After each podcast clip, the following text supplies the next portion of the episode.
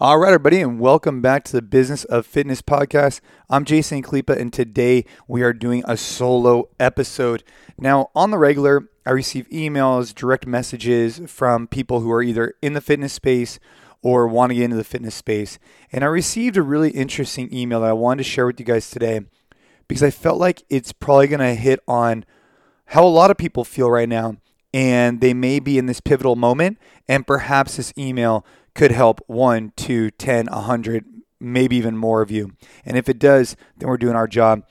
Please remember if you're enjoying these podcasts, we've had a lot of really cool episodes. We have a great episode coming out next week. Would really appreciate it if you rate it, review it, and share it. There's no paid ads. All I ask is that you just review it and share with a friend if it was impactful. So I hope everybody's having a great day. I hope you really enjoy this episode. And um, let's keep rising the tides. Let's go.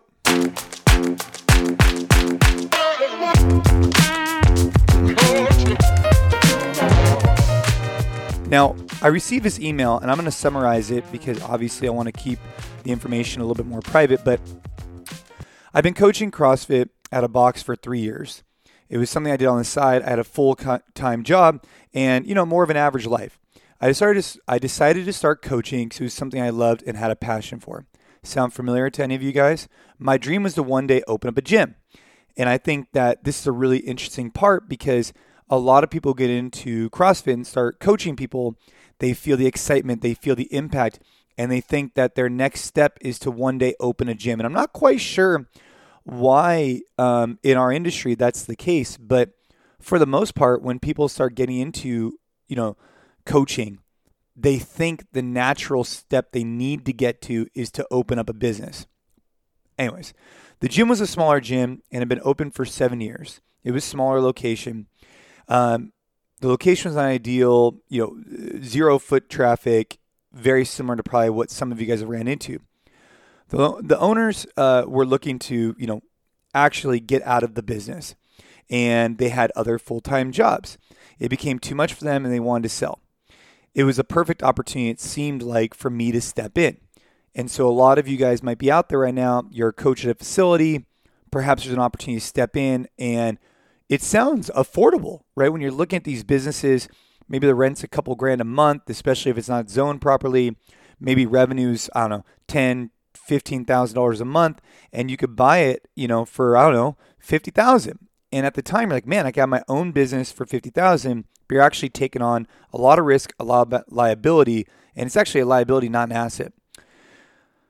So it ended up going for sale. The, the owners were friends, so it was an easy transition. It was super exciting time. Um, the gym was break just breaking even when I took it over. I know this is hitting the heartstrings of some of you. I had plans to move the gym to a bigger space, and I wanted to do these additional things. I thought I was 100% in, but looking back, that was impossible. I had a full time job, and there was no way I could be fully in. I thought I was fully in, but I wasn't fully in. As much as I told myself I was, it just wasn't possible.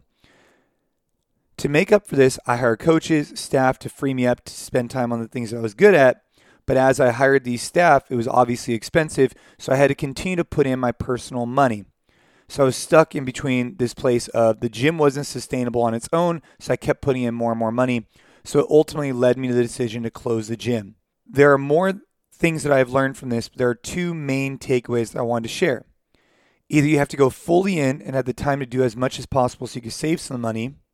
The other way is to have a large financial backing. Obviously, there might be a few additional ways loans, investors, etc. But it was challenging for me because I, I was one foot in, one foot out, and I can never get it ticking enough to really make it my full time gig. And so looking at this, right, and he goes on to, to share a few other things in that, you know, he's still excited about fitness and maybe in the one day he'll he'll get back into the game. But I think it's really interesting to me that this email he thought he could do it by by having a full-time job and also owning the business. He thought he could take over a business that was breaking even and make it successful. But I think there's a few things we need to look at. And I think this email is just shining light on that. One is, you know, when you start coaching wherever you're at, it's easy to fall in love with the community, the culture, the impact you're making on people's lives. But it doesn't mean that the only other option for you is to own a business.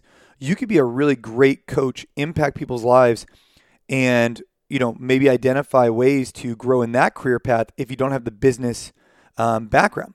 Or perhaps you are a great business guy. Well, then go ahead and get into the business side and maybe outsource for other areas. But I think what's really important is to think about this in three areas. Number one is this person needs to evaluate their strengths and weaknesses and recognize that if maybe coaching is their strength, okay, well, then how do I outsource the other things? And it sounded like he did try that, but then it sounds like it was a money issue. And so we need to build in at least one year of expenses, minimum, plus your salary. I think this is an area where some gym owners and business owners go wrong, is that when they look at the expenses, and I'm I'm I'm victim of this. I remember when we first opened our first location, it was 1,500 square feet, and I remember looking at my monthly expenses and saying, okay, I let's just call it three thousand dollars a month was my monthly expenses. This a long time ago, and I remember telling myself that if I got, I don't know, 40 members, that I'd be good to go. But what I didn't take into consideration is I should have built in my salary also in those expenses, and that the company would have had an obligation to pay me for that. Now, if it could or couldn't, that's a different case, but at least it should be on the books and it should be something I reference because for someone to own and operate it, for someone to operate it, they need to be paid something. So it's a better reflection of how the business is actually doing if you're in the red or in the black. And so the recommendation I would have is Evaluate your strengths and weaknesses. And if you are a great coach, maybe you need to outsource the business. If you are a great business person, maybe you need to outsource the coaching side. And maybe you could find a partner, a collaborative person to work with and create a partnership agreement that could work. It could, right? Or maybe you have skills in both areas, then that's great, but you need to develop those over time. Go to school before you start thinking about building this business. Go learn everything you can because as soon as you sign that lease, as soon as you take over the business, you have so much risk, so much liability and it's not a game. And then building your salary. So let's just say that outside the business, you can go make, I don't know, for the sake of argument, $5,000 a month. Okay. We'll build that into the business as you're growing it. You look at that expense every month and you're like, oh, damn. Well, no, we're not breaking even. We're actually losing money because I should be paying myself this much and I can't get there. And I think that's a really, really important concept because a lot of the times, and again, I'm, I'm, you know, saying this about us as well for myself, I never added that in because I just figure, oh, okay, I'll get by, um, you know, with some savings or I'll get by with whatever. But the reality is the business would never be able to survive without having a paid operator in there. So that expense should always be, you know, on the P&L. It should always be something you think about. Now, whether the business can support it or not, that's a different case. But now every single month you're saying, oh, shoot, I'm not breaking even. We're still losing two, three thousand dollars a month. Now, if you decide to keep that money in the business, that's fine. But I think it's really important to have that eh, because if you don't put it there, it's gonna be easier for you to get comfortable before you keep striving to get that point. And then, you know, looking at the long-term goals.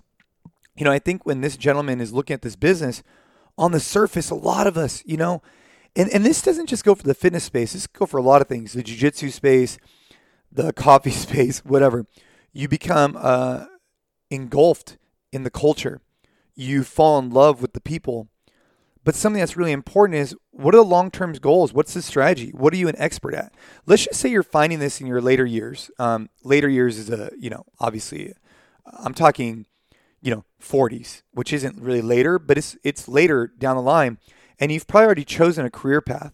Well, you've probably became an expert at something because you've spent 20, 30 years doing this particular craft. And now when you switch it, are you going to be able to be, you know, all in on this gym? And according to the email I just read, it was impossible to be all in on one thing when you have another full time career. And so I think it's important before you ink the deal to say, hey, what are my long term goals? What am I actually trying to accomplish in the next 10, 20 years? And how am I going to get there? Well, if it's creating financial stability, how am I going to get there by owning a business? How am I going to get there by owning a gym? And I need to financially model that out to say, hey, if I take over this one, and in this case, it was you know a smaller gym, 2,000 square feet, and let's just say I pack every class every day. Well, what's the maximum revenue I could actually generate out of this single floor model location? Well, if the most I could generate is 200,000, but my goal is to make 200,000, well maybe my long-term expectations and goals don't align with actually starting this business or taking it over. Maybe I can go create a new one that's a bigger space or maybe identify a way to open this one then open up additional ones. But I think it's important that as you've grown, you know, you're 30, you're 40 years old, you're creating these goals in your head. Perhaps you have a family to take care of, whatever. And then you see this opportunity to open a gym and it's exciting. But before you do that, just sit down and say, hey, what are my long term goals? Is this in alignment with that? And if it's not, then you might just need to say, hey, look, this isn't the right opportunity for me. And I'd rather just be a coach because by by taking it on, I'm never going to fulfill my long-term strategy because it's not designed to do so. And that's just something to really think about. And you know, especially if you have another career, I've talked to so many people, so many people. I probably talk to on the phone at least 100 gym owners a month and way more than that actually. And when I talk to them on the phone, um, we do short calls where I, I uh, we have a private Facebook group for the collective NC Fit Collective. The the typical engagement that we hear is you know lack of partnership agreements, you know um, rents aren't appropriate, meaning that they're they're not zoned properly or they're on a month to month. These are areas. These are like red flags to us. But another red flag is when someone has a full time career and they also own a gym. And unless they've delegated out the operations, it becomes really, really tough. And you start burning the candle from both ends. And I think this was a great example of that.